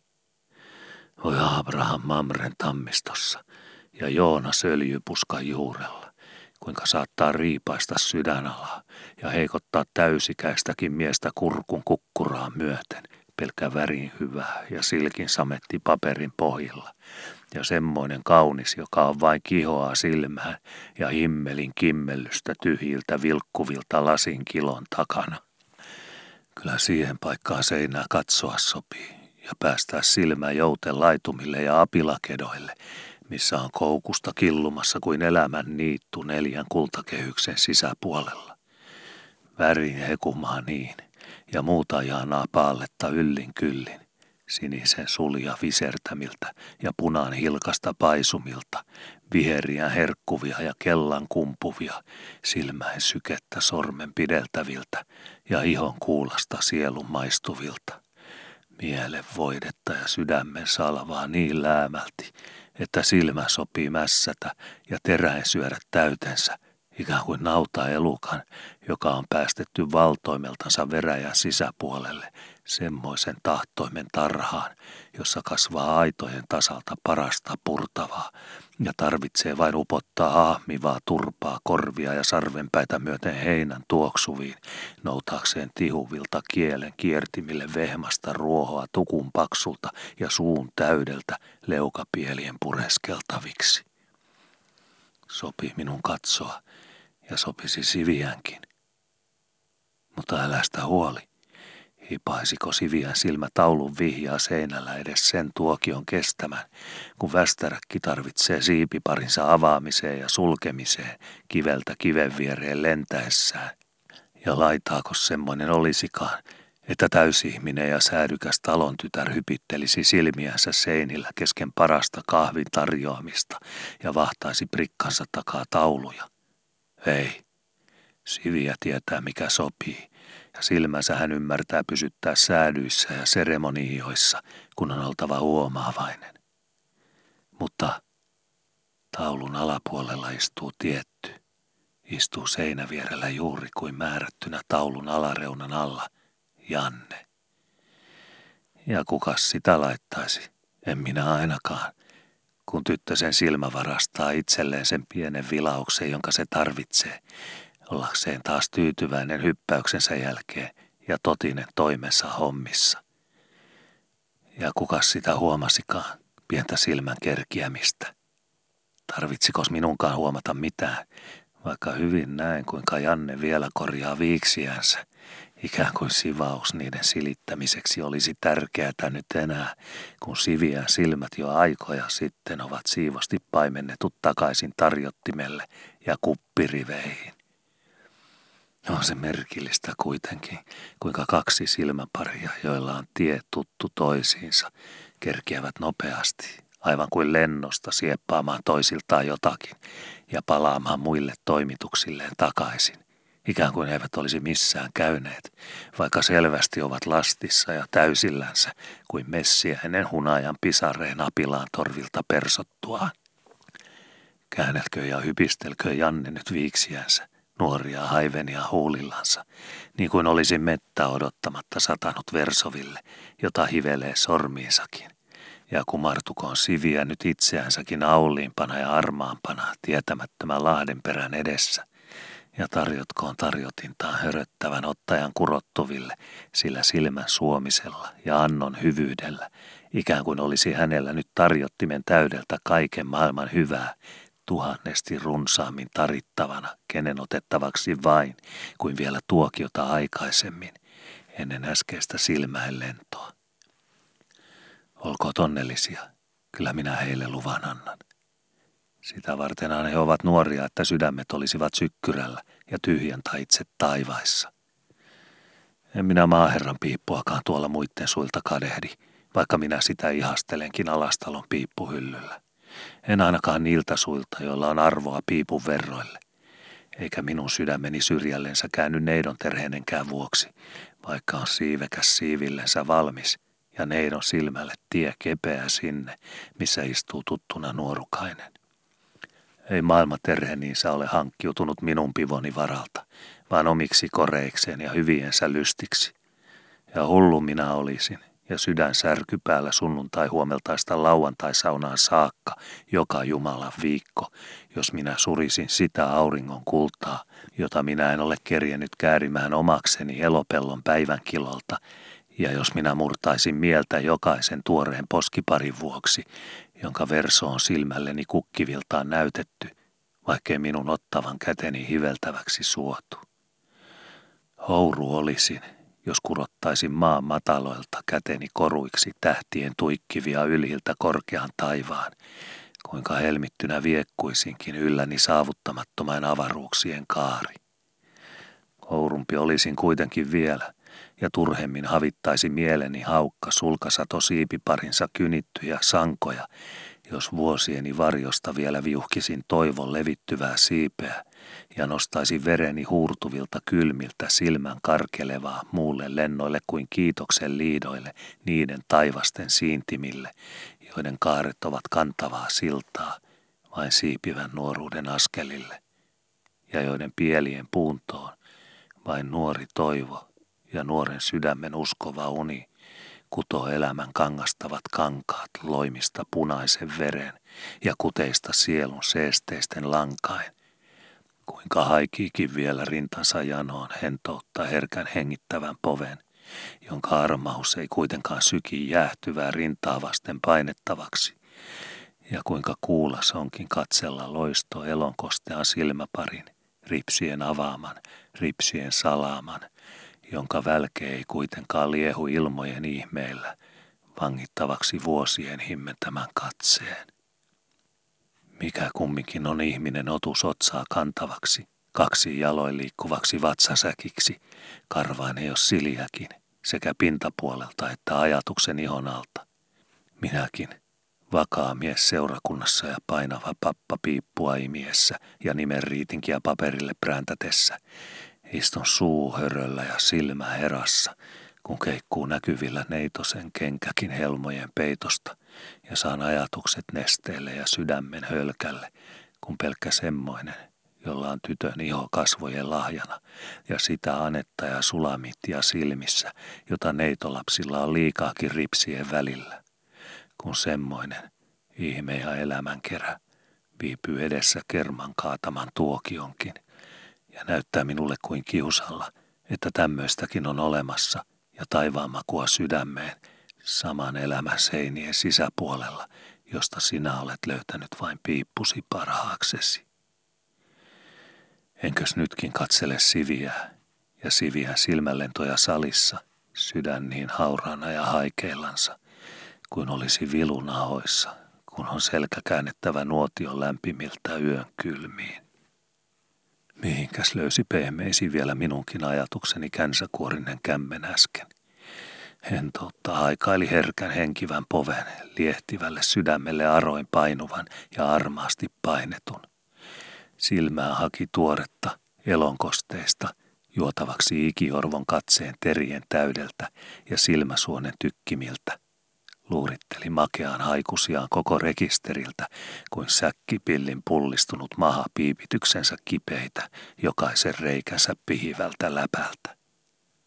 Kyllä ihmisessä ja miespuolisessa aatamin viat elävät, olkoon sitten sileä leuka nallikka, juurikään rippikoulun liinalta päästetty, tai sen verran parempi, että on jo haivenoras hoidettavana omalla viiksisaralla. Vai vieläkin uhompi karvan kasvulta, ja leuan päässä luudan tyveä minunkin partani mokoma. Silmät killivät kuillakin samoina synnin palloina, minkä vain on näkemisen rakoa karpaloilla lautojensa välistä sinne, missä on Eevan tyttärestä hameen lievekin laattian palkkia huiskamassa ja palmikon kaltaistakin leiskamassa niskan nakkauksessa. Ei järki kasva päässä vaikka parta poskipielillä. Ja minäkin olen hupsu ja saa sydämeni hypylle vaikka on 50 vuoden konta käärinyt sammaltansa kukkarokerään hiltimiksi. Kyllä nytkin on mieli hellä, niin kuin mennävuotinen omena tänä vuonna, ja siviä silmäni edessä kuin meidän turvalla sokerin murunen kuonon päässä, silloin kun minulla on sormi pystyssä ja lasken yksi, kaksi, kolme, ennen kuin penu saa hälväistä. Vaikka viisaammaksi minun täytyy itseni tunnustaa kuin ymmärränkään ja ansaitsenkaan. Olenko sittenkään päästänyt kerää omille pyörimilleen kuinka harras se olisikin sykkyrältään ja yrityksiltään. Yhtä naimaton minä olen tänäpänä vielä kuin silloin muinoin, kun sydämeni oli samalla tavalla varisemassa, vaikkapa Eevastiinan helmoihin. Niin, miksei Eevastiinankin, niin kuin monen muun, jolla myöskin on posken hienoinen joskus päivinänsä ollut veistettynä, aivan kuin minun sydämeni mukaiseen siljään. Kuulesta vaan, Kyllä Evastiinalla vielä on kieli puhdissa. Ja puhdissa se oli silloinkin jo, ja siihen aikaan, kun sama kieli vielä oli syöstävän kiiruilla ja hiphopun jäljillä, sen heljän hammastarhan helmisessä karsinassa, jonka vilkkavilta veräjiltä maanpään sirkkusilmä tytär päästi ja paimenteli ilman laitumille naurun helinää ja puheenvaltointa poukkivan karitsaparven kirjavilta. Osasi Herma silloin noikata nosellammin valssiin kuin minä. Ei ollut vatsanleiviskää vielä tiellä. Ja osasi sorvata sanansomaa tyttösten korvahipiään yhtä sopivasti kuin myöhemmin todellipeätä ja valheen liukasta meklarien partoihin totipöydän vieressä. Ja lykynhän silloin korjasi. Jos se on lykky kun miehellä korvat kimivät vihkipallilta arkun laitoihin saakka, samaa siukua koko elämän, sen ihmeen verrat kuin riittää vaimon kielessä vetoa silmän avaamalta aamulla luomen sulkemaan ehtoolla, jokainen Jumalan päivä auringon kiertämän ajan. En minä pahaa sua alastalolle, mutta kyllä minä sen suon Hermannille, että Eevastiina on hänen vaimonsa, eikä minun. Lumpeen minulla olisivat korvat menneet jo puolen vuoden päästä, jollei olisi kuolla körähtänyt jo ennen, kesken kaiken, paljasta pelosta toisen puolesta, koska ihmisen kuitenkin, vaimoihmisenkin, tarvitsisi kaiken järjen nimessä varata itselleen edes hengen vetämisen aika, kuinka kieli paukuttaakin löysänä suussa ja lanka juoksee kerältä. Toden totisesti on naisihmisen sisurakennus eri tekoa kuin minun. Minä imen etupäässä sisäänpäin. Montako seinärukoa savua olleekaan elämän päivinä valtanut pesän puhivilta piipunvarren tietä minun suuni nieltäväksi. Naisihminen taas. Hänellä tapahtuu hengityksen toimitus uloskäsin, ja nielemisen sijasta täytyy hänen lirkutella suustansa jutun ilmaa maamittarin riiman määrät, niin että loppumisesta ei ole pelkoa enempää kuin vedeltä köyhän talon kaljatuopissa. Näin totisesti minä Eevastiinaa nykyisillään alastalolta kadehdi. Vaikka joskus aikoinani taisinkin pientä sydämennärää tuntea kylkiluitteni alla, kun hän muinen Tukholman rannassa minulle jahtinsa kajutassa näytteli ja pivon pohjalla hypitteli kultavit ja vihtiä, joista hyvin tiesin, mille sirolle kaulalle ne käädyt olivat pauloiksi ajatellut. En kadehdi, vaan suon mielellänikin – naapurin sydämeltä ja retaritoverin siunaamalta lähimmäiselleni koko toosa ja pelihelinän suuvärkkineen päivineen, semmoisena kuin se näkyy pysyvän vedossa, pieneksi joka päivä muistutukseksi ja syntien esimaksuksi jo elämä ja lihan päivinä miehelle ja lähimmäiselle, jolle pelkään, että hänellä joka tapauksessa ja lyhennetyinkin velkatilein tulevat kiirastulessa olemaan kuumat paikat ja hikoilemista paljon. Juu, joo, Herman.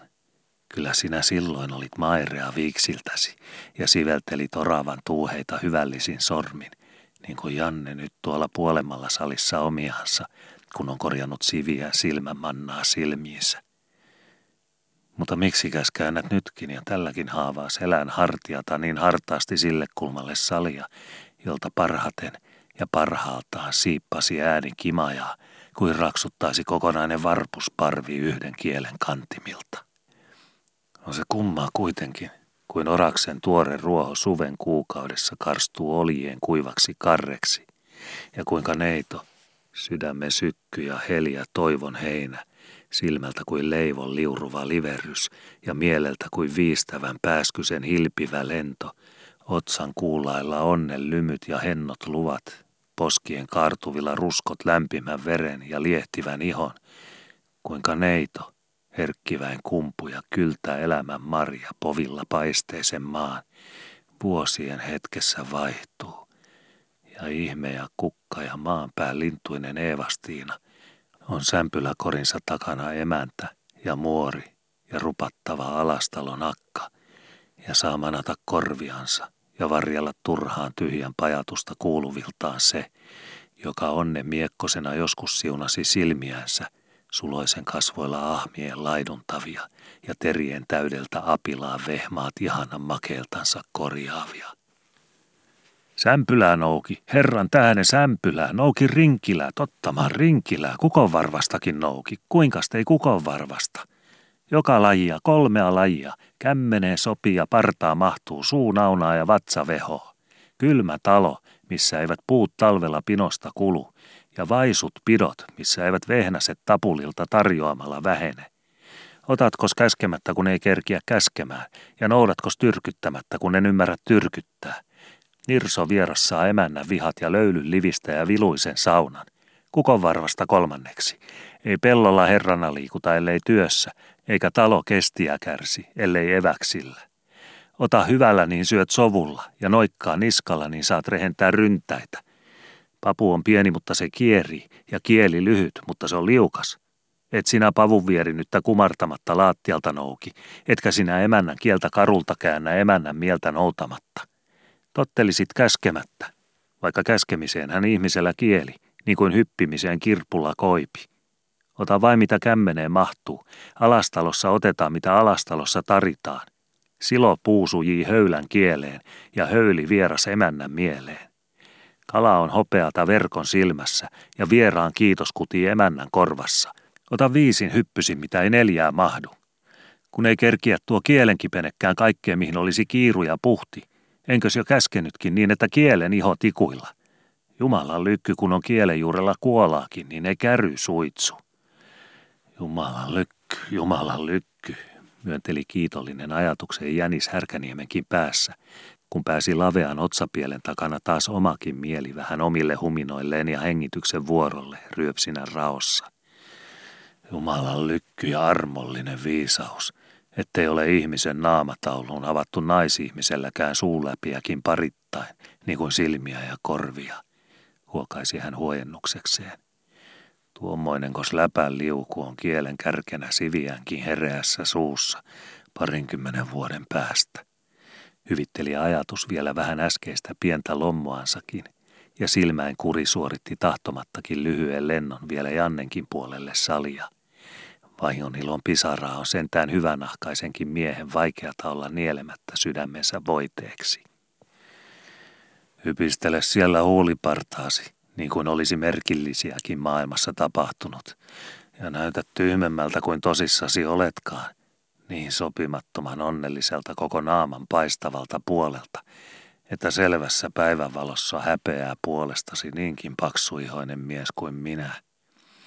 Onko tuo nyt mikään kymmenen kopekan lanttia isompi ihme, Ja tänäpänä ensi kerran tapahtunut asia, jos tyttösen silmä hipaseekin sinne, jossa on nuorta haiventaa huulilla versoomassa. En minä sinua kadehdi. Tyhmä olisinkin, jos kadehtisi. En minä haukenakaan sitä haukea kadehtisi, joka polskuvilta vieriltäni hahmaisisi kitansa kiiluvan ja katoisi koukun päässä sen tien, jossa ei enää vapaana potkita, vaan siiman vietävillä. En kadehdi enempää kuin kadehdin enää alastaloakaan Eevastiinankaan vuoksi tuossa, vaikka joskus ehkä kirvelikin pientä väkäsen ottaa sydämen pehmosissa, kun Hari helppasi. Mutta se minua harmittaa, että hauen pitää olla haukea tyhmempi, pelkän ahneen leukansa vuoksi. Ja että mies silmäänsä humalissa nielee salakkana sen, joka istuu rautana kurkun kiduksiin koko elämän päiviksi. Miksi ei olisi minuunkin saattanut riipaista? Kiduslihat ovat minullakin ja kidanhotko. Enkä minä järkeäni kiitä, vaan onneani, siitä, että minä livahtelen löysillä yhäkin ja potkasen ajatuksen purstoa vetten huilivilla, kuinka tykkään ja kuonoa kutittaa, kun toiset pyristelevät siiman päässä, mikä närppimisen toimissa vielä, mikä jo pitkän kyydin nokassa sen hemmetin menon, minkä huulen luut venymättä kestävät. Ja että minä kuittaa veroni kostjumalalla ja kiitoskauniilla ja noukkimalla kupin tarjottimelta, kun koreasti tarjotaan, kun toisilla on vaiva ja vähti ja otsanpuserrus koko elämän jälkiijäksi yhden ainoan ajatuksen pehmimiltä ja kielen kimitin korvajuurella paukkumassa vuosien rangaistuksena, senkin ajan kuin syö ja ihminen tarvitsisi ruokarauhansa, puhumatta aterioiden väliajoista vain siitä pelkästä viattomasta syystä, että on uskonut siljäksi ja huulenpehmiäksi sen, jolla on hankkinakin väkähakasin uumittu ja neulanpistävää kärjen mahtumalta muussakin sielun sisäpuolisessa kuin vyötäisten uumaroilla. Ei merimiehen sovi ajatella naimista, sanoisin minä neuvo Jannellekin, jos viisaa ja kokeneema järki purisi nuoren tyhmää.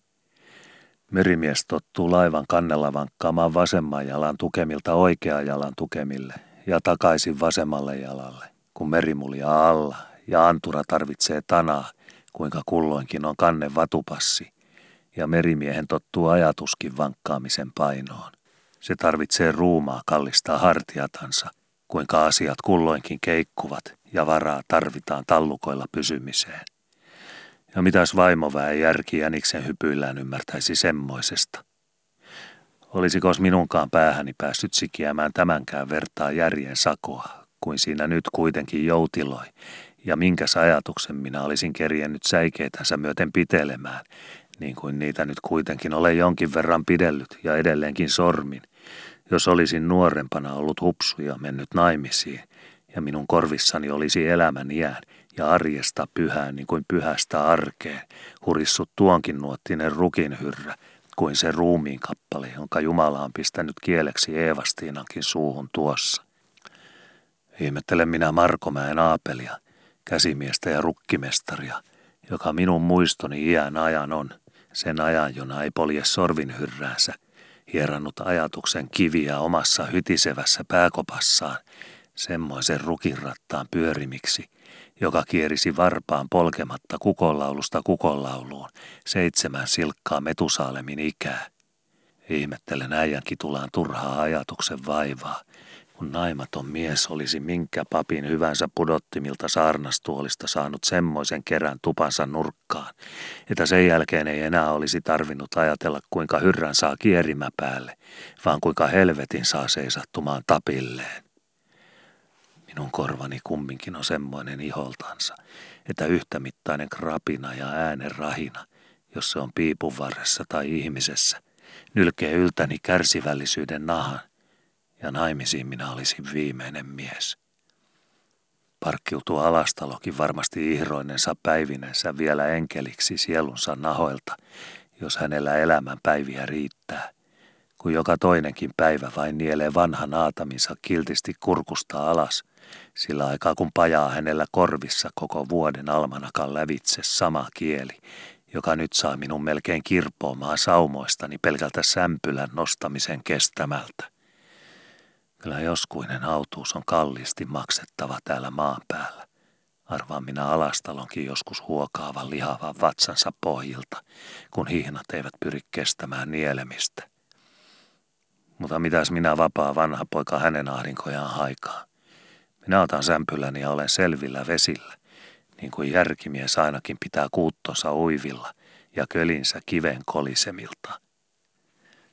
Härkäniemen leveä otsapieli oli tavallisilla tyvenillään, ja parran pehkossa naurun hörää koko tyven paksulta, kun hän nyt verkakseltaan jo oli viimeinkin toimissa ja vakaisin käsin työskenteli kukkuraisen vehnäskorin pinoissa.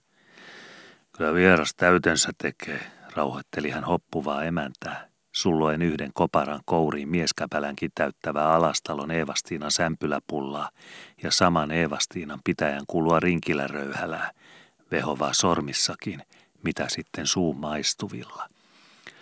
Ja sinä vain Eevastiina olet entiselläsi ja vanhassa kielen höykässä, myönteli hän suopeita pieneksi oman tunnon lääkkeeksi ja suostutteluksi itselleen. Ihminenhän naisihminenkin on, eikä kannattaisi aina ajatella kaikkea, mitä ajattelee, tuumi hän hieman syntisenä sisuksissaan. Ja senkinkö sinä sitten vielä pistät taksiksi, että kämmeneen pitäisi mahtua enemmän kuin viisi haarukkaa ylettyy ympärille. Pakisi hän edelleen hyvän sukaisia, tirkistellen mukaan neuvottomana kouran täyteistä vehnässaalista pivossaan ja kukkuraista kukonvarvaspinoa korissa, sekä soimasi samalla itseänsä vielä pahemminkin siitä, että viitsiikin pelkässä päänsä joutilaisuudessa täysi mies ajatella viholaisia heikkosukuisemmasta ihmispuolesta, jolla ei kuitenkaan ole muuta puuttuvaa kuin vaimoihmisen tavallinen puuttuva. Mitäs heillä pitäisi olla enempää kuin se järjenmurunen, jonka Jumala viisaudessaan on heille antanut heidän tarpeisiinsa, ja niihin tarpeisiin se onkin nopsa ja kierivä, niin kuin elohopean pyörivä kivi, ajatteli Härkäniemi ja myönteli, koska vehnäset kuitenkin olivat mukavia pivossa ja muutenkin oli sopumieli. Asia oli kuitenkin sen arvoinen, että sitä sopi ajatella edelleen, eikä Härkäniemi yleensä jättänyt kesken mitään. Ei haiku vetoa piipun varrestansa, kun se oli loppuun suorittamatta, eikä ajatuksen langan auki kehittämistä, kun se oli kerittävä kerältä. Minä kyllä ylipäätään ymmärrän naisväen järjen riitinkiä, tunnusti hän siis, ja pohti, että – Mies on vetojuhta, joka käsittää asiaksi ja työveroiseksi vain sen, mitä jää vaon viiltoa auki pellon rintaan sen jälkeen, kun vältin terä on tehnyt työnsä. Surkua minä kuitenkin ymmärrän tuntea ihmismuotoisen puolesta ja lähimmäisen, vaikka naispuolisen, siitä, jatkoi hän ajatuksensa vakoa, että on niitäkin, joilla ei elämä ole järjen touvin päässä piukottamista ja köyden hangottelevankin ja vastaan punnaavan, kiskomista työllä ja väellä pinokasaksi, joka kasvaa läjää elämän aitan nurkkaan ja jää läjäksi samaan nurkkaan, kun vain hartia vääntää onnella ja uskolla, vai jolla silmä ja kiele ja varvaspään pitää järjen kiskomisen ja köyden vedon sijasta olla juoksuhypyllä tuulen hännissä ja tyhjän kinterillä, tuoksia tomua paikoiltaan ilmaan jotta samalla Tomulla olisi sileät sijat palata pölynä entiselleen, viruttaa hopussa roskat lautaselta, jotta lautanen olisi puhdas roskattavaksi pöytään, kerjätä juoksun turhasta turhaa juoksuun, täyttää vati tyhjennettävällä ja lypsää kiuluun kiulusta kaadettavaa, kulata vedessä, joka käden jättämiltä palaa samoille hulaamilleen, ikään kuin ei olisi käsi käynytkään liikkumattoman liikkuvilla kasvattaa rinnat rintana annettaviksi ja olla elämän ikänsä Eevastiina, jotta kuluneen rinnalle kukoistaisi nuoruutensa vuorolla siviä samoille naisen osille, josta ihmiselämä jäniksen kintuilla, jolla loikkimallakin kerjetään kehässä vai lähtöpuskalle takaisin. Ymmärrän minä sen, että sellaisessa osumisessa järki kuluu toisen kaltaiselle kanteelle kuin meissä oikeassa ihmisväessä – ja että pavun pyörivä kierii toisin ketteröin ja poukkiikin matkassa vielä omia lystejänsä, silloin kun kivenmuhkura on käännettävä kankivoimalla kyljen vakaalta uudelle raskaalle kyljelle ja pyyhittävä otsan hikeä joka väännön välillä. Anna minä puolestani mielen heroin anteeksi naisihmiselle, että hän on vaimoväkeä, ja tunne surkuakin sydämen verilihalta, että Jumalan on täytynyt talonpitonsa ja ihmislaihon lakastavaisuuden vuoksi luoda semmoisiakin ihmisiä maailmaan, jotka synnyttävät, ja joita sen vuoksi ei ole sopinut saumata umpeen, niin että hekin olisivat ehiöitä astioita ajatuksen väkiväännössä, enempää kuin muussakaan miehen hartiatyössä, elämän kivipellon muljaamisessa. Härkäniemen tuli niin likistävää olla, sydämen pampan ja kylkiluitten ahtaalla välillä, että karhea miehen silmä oikein tosissaan taas kertaalleen muisti lainata katseen kaltaisen samoille kasvoille, joiden tuoretta joskus oli tullut liikaakin vilkuilluksi. Oletpas sinäkin parka ja mummon kärppä, jonkun hypyjuossut elämässä ja kuluttanut varpaan nopsaa niiltä päiviltä, jolloin vielä nuorten poskien palkosilo ei tietänyt joskus riippuvansa ryppyjen kurttusilla, ja jolloin ei vielä silmien tuore nosto ja elojanoisten kostea kuulto luullut välkkyvänsä vain lainana mehuvan lauhtuvan veren, jonka tykkeeltä ikä ja velkovat vuodet armotta kantavat saatavansa, pisar pisaran puserrettavilta. Härkäniemi pudisteli päänvankkuvaa, kivun ja surkuhaikean purressa sydäntä kuin hampain. Happuroille kuluttaa elämä piuvivatkin palmikkoleiskat – ja valjuiksi viruttaa vuosien pesukukkeatkin poskipakarat, ajatteli Härkäniemi ja katseli Eevastiinaa kasvojen köyhiin ja ilonsa riisuneisiin silmiin, niin kuin kuljettaa joskus apeata silmää syksyisen pellon paljaalla marrasmaalla se, jolla vielä elää silmien pohjissa muistona saman pellon liehivä vihanta kesäkuisen nukkansa suhivissa laineissa. Sinä vain hohkaat sama veto vietereissä kuin ainakin, ja surkuttelen minä ikävaarin hitsiä, ennen kuin sinunkin kaltaisesi karitsaa joskus paimennettu karsinaan, sanoikin Härkäniemi sydämellisesti, kun omiin ajatuksiinsa syypäänä tunsi tarvetta rohkaista lähimmäistä ystävällisyyden murenella. Sämpylää sinä pyöräytät yhä vain yhtä täyteläistä kuin vehnäsvehmasta rukkaslohduksi maanpään tyttären kosioille, ja kieli on ketterä vielä kuin varvas valssissa muinoin laski Härkäniemi miespuhetta rohkeamminkin naisväen korvanuoteille, kun kerta alkuyskän oli yskinyt. Herra jesta ja pookenas, vieläkö sinä muinaisia muistelet? Sanos muuta, että mekin olemme olleet nuoria joskus ja valssia varvastaneet, kohisi Eevastiina jo täydessä höyryssä – ja vieterit, voi siunatkoon, kun joka paikka ruumiissa on kuin puuropampula pehmitetty. Ei lepoa kuin sen einemän, että kielen kerkiä vasemmalta hampaanlohkolta oikealle siirtämään, kun kiiruta pitää. Vai karsinaan? Sano heilurille kellokaapissa. Mitäs turhia huiskit, pistä nukkumaan, niin aikakin säästyy. Käsken nälkää vatsassa. Mitäs tyhjiä kuriset, haukottele niin nielet suun täyttä. Neuvo emäntää, mitäs hulluja juokset, et helmojasi pitemmälle kumminkaan pääse. Vai karsinaan? Ei viisari heiluri heilumatta liiku. Ei vatsa hurinoiltaan elä, vaan padan keittämiltä, eikä talo talon toimilla ole, ellei emännän lieve lennossa. Vai karsinaan? Kun on kiiru niin, ettei kieli pysyisi suussa, ellei olisi kitapäästään kiinni, ja kintuissa hoppu niin, että kysytään polven päätä, vaikka niitä olisi tusina minulle luotu eikä vain vaivaiset kaksi. Aitaa sinä kärppä kivikasaan, mutta älä minua talon nurkkaan. Minä vilkun kymmenenä kolon suulla silloin, kun kärppä viitenä. Hermakin luulee, että kieltä voisi pitää liekassa ja höyryä kannen alla, mutta niitä ei kumpaakaan vahtaa Jumalakaan, saati vaimoihminen kiireissänsä. Ja tottahan sitäkin kipenää käytettävä on, joka on annettu suuhun. Siitäkin pitää olla alinomainen riita, ikään kuin ei muutakin joutumista olisi. Ja sinäkin puhut vielä karsinoista, vaikka olet laita mies ja naimaton. Koska te kaksitromppuiset opitte ymmärtämään, että ihminen on ainakin tynnyrin tarkka astia hoidettavaksi, ja tynnyrissäkin on päästettävä ilmatappi löysäksi, jotta hana juoksee sylkemättä. Kuinkasta siis ihmisen olisi läkähdyttävä umpeensa, kun hänellä kuitenkin on kielen henkäin annettu?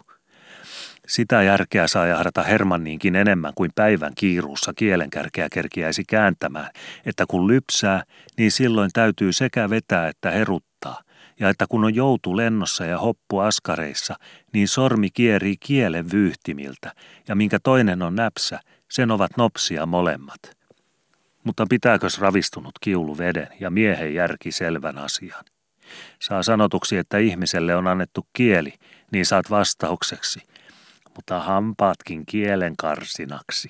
Sano, että sylkikin kuivuu, ellei suuta viljele, niin tärähtää vastaus – Uunin nurkassa syljelle asti on eikä ihmisen suussa.